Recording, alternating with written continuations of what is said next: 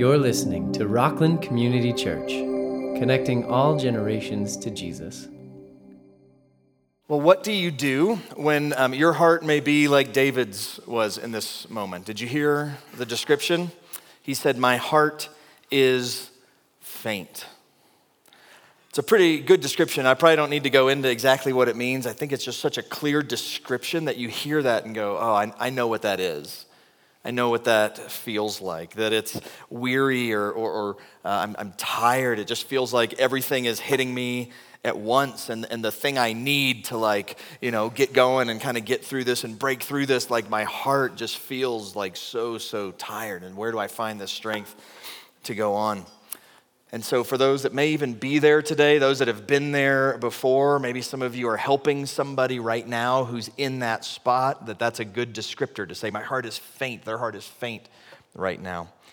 Well, there is hope today because David has a faint heart, and in the midst of that, he wrote a psalm that was to be used in worship of God. That's why it starts out, the header says, to the choir master with stringed instruments of David, meaning probably written by David, which that's not real helpful to give us the context of what's actually uh, happening here, but there seems to be a consensus forming about what is the context of this psalm. So the context is David's uh, king at this point.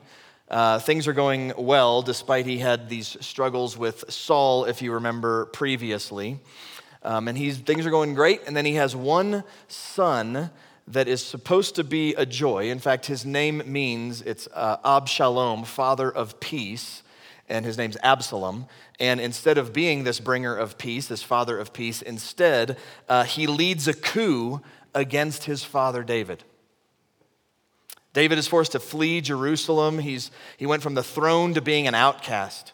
He went from the comfort and safety of Jerusalem to running for his life. And, and then his son, and then also it talks about his most trusted advisor, has become a part of the rebellion uh, against him. A lot of Israel turns on him, and David is fleeing and running and hiding. And um, he, does, he is able to take some of Israel with him, some people that were loyal to him. But you can see the shift that just happened, and all this is because the son that you named, Father of Peace, has now led the nation to revolt against you. That's the context of this. And so while he's in hiding, while he's in the wilderness, while he's probably on the outskirts of the land, um, some Levites come to him and they actually have the Ark of God. Um, the ark is supposed to be in, um, the temple isn't built yet. The tabernacle is built. It's kind of a portable temple. Solomon, David's son, would eventually build a temple. But the ark is supposed to be in the tabernacle, in the most holy place and the Levite, they would carry it out to battle, and so they've carried it. And David says, Carry the ark of God back to the city. If I find favor in the eyes of the Lord, he will bring me back and let me see both it and his dwelling place. It's hard to describe how big a deal it would be to not be around Jerusalem, to not be around the temple, to not be around the place where the ark is, where they said the presence of God was. David's distraught here. So Absalom gets advice to send the military to attack David, and someone else comes in and says, What about this? What if you lead the military to attack David? And he does. And so the battle ensues, the military advances. That's the context. So David was king in the palace and by the tabernacle. Now he sent the ark back, hiding in the wilderness. Like, like I get cranky if I don't have like a good meal and a good shower and a nice soft bed. This is, you, you picture David's life right now to go from this life of luxury to all of a sudden um, be wandering with his people. He would think, I don't have my riches, my power, my key advisors, I don't have all my soldiers. That's my home back there, that's my job back there. The ark is back there. And the reason this all happened is because my son led a coup against me in the kingdom. And so, in the midst of that, he has nothing. And he writes, Hear my cry, O God, listen to my prayer. From the end of the earth, or probably from the end of the land, like the end of Israel's land, I call to you when my heart is faint. Boy, that's a good descriptor, isn't it?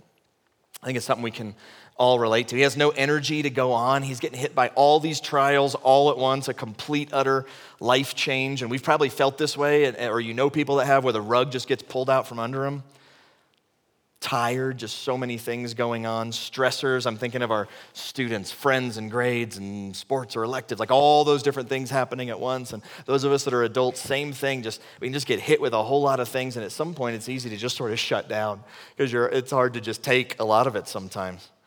Or it might be because, like, maybe you're engaged in ministry and conversations with people, and, and you're, you're just helping them and helping them, and they, they need you. They need you to, they need to be able to just sort of emote, and they need you to be there for them.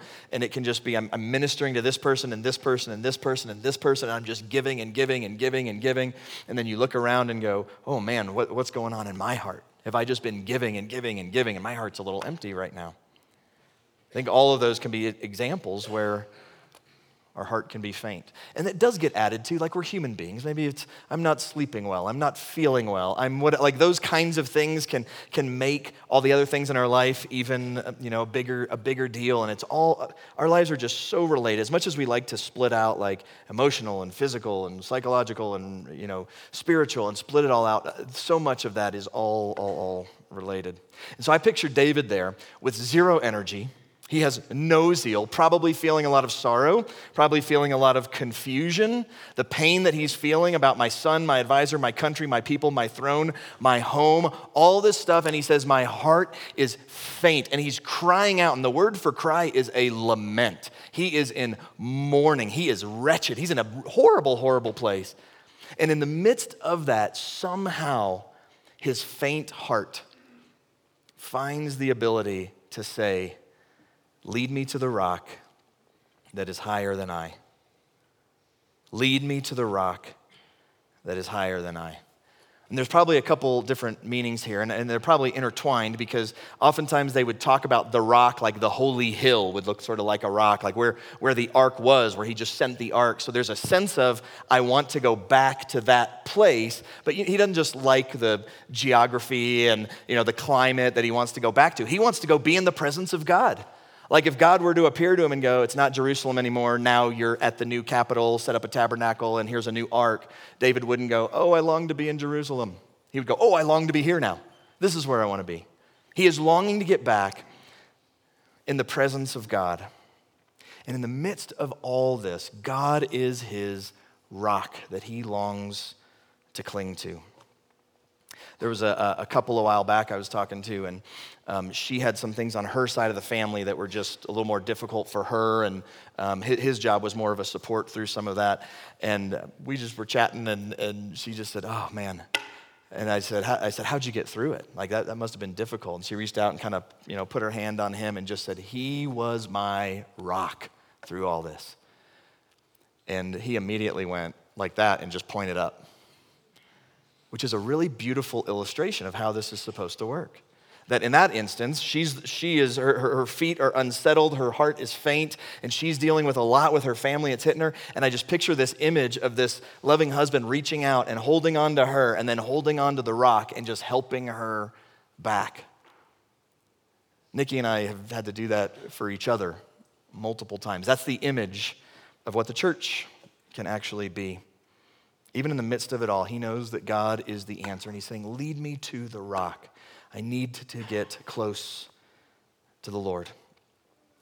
So, one of the things that happens when, when people have, i am going to keep using the term a faint heart, we generally give two pieces of advice. One is, um, well, not, not one. This is one that's not given. One option, I guess I would say, is to just look back at the past, to all the pain, and just dwell on it and dwell on it, dwell on it. And everybody, I think, in unison would go, You got, you got to grieve, you got to work through stuff, whatever's brought you here, but that doesn't do any good to just sit. At some point, you got to move forward. So the next thing that happens is people go, Look ahead. Look, look towards, um, you know, the, the, the rug was pulled out from under you, the bottom fell out, but, but look forward now to, to a new life, to, to new things that would happen as a result. You had all this dreaming of what your life was going to look like, and now all of a sudden there's been a huge curveball thrown. And so, so we try to go, I don't want you to dwell in the past. Let me help you just go to the future, to the future, to the future, to the future. And I think it's a beautiful aspiration, and it's what we need to do is to eventually start picturing, you know, what comes next past this. But the person's also going, I've spent, you know, 20, 30, 40 years dreaming of a life that now all of a sudden doesn't look like it's going to be the same going forward. This is decades, perhaps, of, of just like a heart and emotion that I've got to overcome and I've got to, I've got to rethink some of it. And it can be a really difficult thing to do. And then, and then to go, so dream again about the future. If you're not careful, you can look back and go, well, I dreamed before and look where it got me. That's the pain that I'm in right now. That's why my heart is so faint right now. And so those are really the only two things a lot of times people know is either look back and think about the pain or, or look forward, which actually you go, well, I guess I can, that's where I need to get, but it's hard. You got to work through healing and everything to try and get there. And it can be a difficult step with a lot of baggage to overcome. And I think what David does here is, I think, absolutely brilliant. And because when somebody has a faint heart, I want to give them the easiest of first steps. And David actually does that. He says, when he says, Lead me to the rock that's higher than I, he says, For you have been my refuge, a strong tower against the enemy. How can David say, Lead me to the rock, even though my heart is faint? Because he, he does think back, but he's not thinking back on everything that's bringing him pain to this point. He's thinking back to the good old days. He's thinking back, but his focus is on God's faithfulness. He said, he's telling God, You have been my refuge, a strong tower against the enemy. You have been faithful in the past. And before we even go, so you'll be faithful, then just, just start with, You've been faithful, you've been faithful, you've been faithful. That's what David is thinking. David is looking and going, I remember times when the fiercest of enemies came up against us and those walls of Jerusalem held. I remember the times we went into battle and there's no way we should have won, but you were with us and so we did. And his faint heart, before trying to dream about some new future or really just dwell in the reality of how horrible his situation is now, he says, My heart is faint. You have been good. You have been faithful. It's a healthy way to try to move forward. Like I think about it, the way we do a celebration of life service in America, to, in some cultures, is almost offensive. Because we will have, some people will get up and they will share usually touching stories, but then they'll also share stories that will have everybody laughing. Because they'll be remembering, they'll be thinking back to the good times. Remember the thing that God did in this man or this woman's life. And they're thinking back on it, and there's something in our hearts that can help move through pain and process pain and that can strengthen a faint heart. In some cultures, that's, that's horribly offensive that you would, you would do anything that, that uh, people are laughing about at a time that you're remembering their life. You know, I think of um, as a, a, guy who just um, sent my daughter to college a while back, my, my oldest, um, the potential problems that could come up the, the list is just never ending. My mind could just go crazy with all the different things. And um, I'm not on social media, but I'll watch on social media. Nikki will show me every so often, you know, and I'll watch. And, and it's so easy to go, oh man, I wonder if I should have done this more, this better, or is everything okay? And the reality is, like, uh, we have people in our life group, and um, one of them just said, I was, I was kind of processing some of this, and he goes, She's awesome. Relax. I was like, All right, yeah, all right, you're good. And all of a sudden, you know what it did? Just that one little thing of him kind of going and kind of slapping me a little bit was him going, Look at everything that God has done. And look at this young woman and who she is and what God has done in her life. And so rest in that and be grateful for what God has done instead of just moving on all of a sudden to just go, oh, but what about this? What about this? What about this? To just remember, God has done this. He has been so, so, so faithful. How can the faintest of hearts say, Lead me to the rock? Because he's saying, You have done this in the past. That's how David gets there. David can think back, and instead of just grieving, he can think back on God's faithfulness. That he, he was the shepherd boy that when Samuel came to say, God said one of your sons is going to be the next king, remember what happened? His dad brought out everybody, and when we need somebody to watch the sheep still, David, it's not going to be you. Why don't you go out there and you still watch the sheep? And then it's none of these other guys, and they're like, Do you have anybody else? And he literally is like, No. Oh, yeah, David. I forgot about David. That's who David is. And he goes and plucks David out of obscurity, and God takes him and puts him on a throne. Even though he is in this kingdom, the anointed of God, and the current King Saul tried to kill him multiple times, David has risen up and he has gone from out in the fields, this little nobody of a shepherd boy, to all of a sudden being God's chosen king over his kingdom on earth. That's something to think back to. He can think back to just the inexplicable military victory after inexplicable military victory. And so, if he's in this moment going, My heart is faint, and he's wondering, Is God still on my side? He thinks back, You have been my refuge, a strong tower against the enemy. He has been faithful, he will be faithful. And he longs for him. Look at verse 4. He says, Let me dwell in your tent forever. Let me take refuge under the shelter of your wings. This is another cry to go be in the presence of God. The idea of let me dwell in your tent is double meaning. It's a reference to the tabernacle, the tent of God. I want to go be there in your presence. But also think about he, he's kind of nomadic right now, living out in the wilderness. And so he's probably living in some little tent. And he's saying, I'm, I'm ready to trade this tent for your tent at a moment's notice. That's what I'm longing for. And taking refuge under the shelter of your wings, we, we, I think there's a double meaning. The secondary meaning probably is the, like, a, like a picture of a mother bird, like wrapping her arms around her, um, her little baby birds. That's one of them. But on the ark, and with the context here, and with the ark being part of the context, um, on the ark there were, there were wings of cherubim that were on the ark. And so most people think, and I tend to agree, that really what he's saying here is the shelter of your wings is another reference to I want to be where the ark is. I want to be where you are. I want to be where my rock is. For you, O God, have heard my vows. You have given me the heritage of those who fear your name. Let me explain. Vows here are, um, I'm going to call them religious duties or religious promises that are made despite the circumstances. And look at what he says. I'm going to skip down to verse 8. So will I ever sing praises to your name as I perform my vows day after day. Let me tie, it, uh, tie this together here.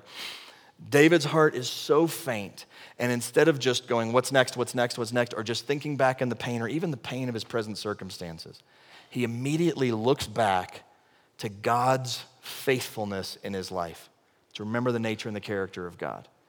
And then he's going to move forward. And how does he do it? This idea of performing vows, he says, day after day, one day at a time probably the most frequent advice that I give to people when their heart is faint. Day at a time, day at a time, day at a time. Chuck Swindoll um, would take these boyhood vacations down in, um, in the, Gulf, the Gulf in South Texas, and they'd hired this man to come and, uh, and cook for him. And um, the man was there, and he was sharing some ups and downs with little, little Charles at the time, sharing some of his ups and downs. And, um, and he said uh, to him, Little Charles, the hardest thing about life is that it's so daily day after day after day. That's really how we live the Christian life, is one day at a time. It's not like, okay, I, I, came to faith, I even got baptized, I did some things, and now I'll kind of check in with God when heaven gets here. This is a regular life of following Him, committing to follow Him and worship Him daily, regardless of all the circumstances around us. It would be kind of the same thing like um, I've, been married, I've been married almost 25 years now, although, although that feels small this morning, but um, almost 25 years. And, uh, and I think about like, I didn't just make my vows to Nikki at one point, and then if she ever gets upset with me, like, you don't really tell me you love me. Like, well, I told you like 25 years ago. Do you not remember? Pastor was there, you looked great, white, and all. Like, don't you remember? It's this thing of, of an ongoing reminder of devotion and dedication. In fact, something we have in our kitchen is uh, I got this sign. That's actually that's actually it. That is uh, longitude and latitude, and that verse says, "What God has joined together, let no man put asunder." And that hangs in our kitchen. And that was I went to the place, where, the altar where uh, where we got married, and I did a little screenshot, and I got the latitude and longitude and put it in this thing. And it hangs in our kitchen now as a reminder of our marriage and of the vows and of that time because it's not just about I was really loving when we were dating and then boy that day I was I was really really super to my wife on that day It is, are my vows ongoing? And that's what the reminder is for me. I don't know who said this first, but he said, One secret of a happy Christian life is living by the day. It's the long stretches that tire us. But really, there are no long stretches. Life doesn't come to us all at once. Tomorrow's not ours, but when it does come, God will supply both daily bread and daily strength. David's faint heart is beginning to stir because he says, Day after day, I'm going to think back on your goodness and your faithfulness. And we have even more to be thankful for because we know all the stuff he did for David. But we can think back on even more. In fact, what's happening here in this psalm, I left a little bit out, I'll come back to it, is there seems to be a hint here that yes, it's about David, it's about the king and the king of kings, but there's, there's a broader thing that's happening here. And so in David's day, it would have made sense, but also for us as Christians with New Testament eyes, we can look and see this bigger meaning start to unfold. And back in verse 6, he says this He says, Prolong the life of the king. David is leading people to pray for whoever sits on the throne. May his years endure, and look what it says, to all generations. The idea of covenant succession after David. May he be enthroned forever before God. This is the second time he said forever. He said, I want to dwell in your tent forever. Appoint steadfast love and faithfulness to watch over him. He said, I will ever sing your praises. Like there's something bigger than just get me out of this jam. The idea of um, being throned forever before God is the reminder to us that Jesus, who is the true Father of peace, the bringer of peace, the Prince of peace, David's greater son, Jesus Christ, fulfilled this. Pastor David Platt says it like this He says, Although David's immediate prayer here may have been for God to let him live and reign forever via an enduring royal dynasty, the language alludes to the eternal reign of David's greatest descendant, the Messiah who was to come.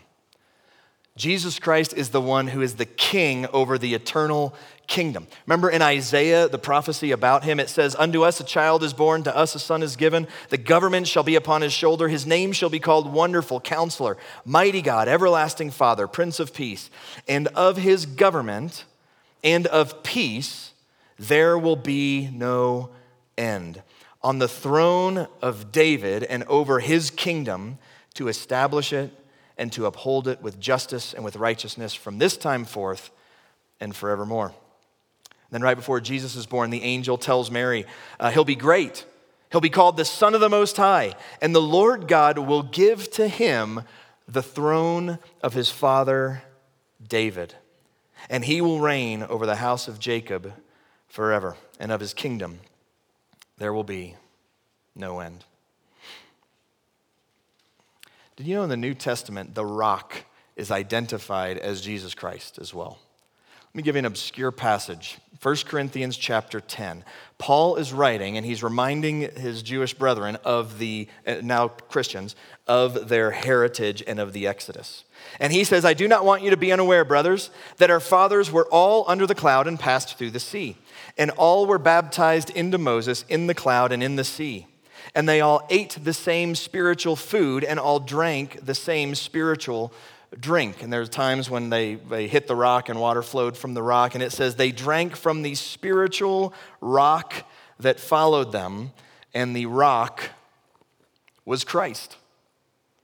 Isn't that interesting that you have this Old Testament idea of God as the rock, and in the New Testament, it's built on? And as believers, we can say, That's what I want. I want Jesus. I want to run to Jesus. He is my rock. Not my circumstances getting better is my rock, but Jesus is my rock. And we think back all the time. It is so healthy to, to have prayer requests and then watch how Christ fulfills them. Watch how they are fulfilled and watch how they are answered. And you just start to build this resolve to say, God has been faithful. We talk about it every week. In fact, the only message that I have is the gospel message of God's rescue of you and me through his son, Jesus Christ. That's what we remember when we come forward to take communion, what he did on the cross, the thing we couldn't do. There's a couple ways to think about this. One, to those among us, right now you're going, my heart may be strong. Praise God. You're sitting in a room of people with varying degrees of faintness of heart. And you can see who, who am I supposed to be in this picture? Am I, am I supposed to be the one clinging to the rock that is reaching out and helping pull people back and pull people back and pull people back? That might be your role. That's why I love when that, that couple was in my office and he said, She was my rock. Or I'm sorry, she said, He was my rock. And he immediately just pointed up. That was a perfect picture him grabbing on and reaching out and helping her. And sometimes we're in this spot, sometimes we're in this spot. We're never in that spot. That is God's spot. And that's what we are helping people move towards. And I also want to say today to someone here that may have the very faintest of hearts among us here today. Um, to let somebody else help you back might be difficult, and I understand that. I'm just thinking, like, like my daughter, before she went off to college, she said, Everybody I see is asking me about college. That's all we talk about. And I was like, Well, yeah, that's because they care and they know you're going. Would you rather nobody have a clue you're going? Like they're just being nice. And I'm having that conversation. And then she said that to me a couple times. And then I got in her shoes and I thought about it and I thought, Oh, I get it. All you're doing all day long is talking about college and college and college. You're answering the same question day in, day out. I thought that could get, I get it. And I see people that are, that are weary, that are faint of heart. And it, it's easy to just go, well, just come back to church and just let, you know, we'll help pull you back. And, and I get why some people might go, because they love me and care about me, if I come back and I plop myself here, all, all of a sudden, I'm just going to get this barrage of questions. Uh, how are you? How, how's it going? And, and so I, I understand why that could be difficult. And so I mean this for the faintest of hearts among us. I understand why some of you may be watching online today. I understand why that might happen. I understand why, um, not today, but I know in the past, someone who'd been really hurting says, I just, I can't see people right now. But um, she would come in at the end of a service, right before communion, would slip in the back, mix in, because no one's going to talk to her, come up here, take communion, and be strengthened by the reminder of what Christ has done for her. And then she would slip out. That's all she had. Her heart was so faint that she said, But I have to be reminded. And I said, That is a brilliant first step. And so, if you're here and your heart is very faint right now, um, I, I understand why it can be difficult to be here. I am absolutely beyond thrilled that you're here today. My hope and prayer is that as we take communion, all of us, no matter where we are, could be strengthened. That if your heart is feeling a little faint today, that God may strengthen it with a reminder of what He's done for us through Jesus Christ. If your kingdom falls apart like David's, the rock won't. When your heart is faint, cling to the rock. As we come forward today, would you be reminded of what Christ has done? This is what we're clinging to the reminder of his goodness and his faithfulness in the past, that our salvation has been secured by the body and the blood of Jesus Christ. So as we come forward today, would you rejoice in that?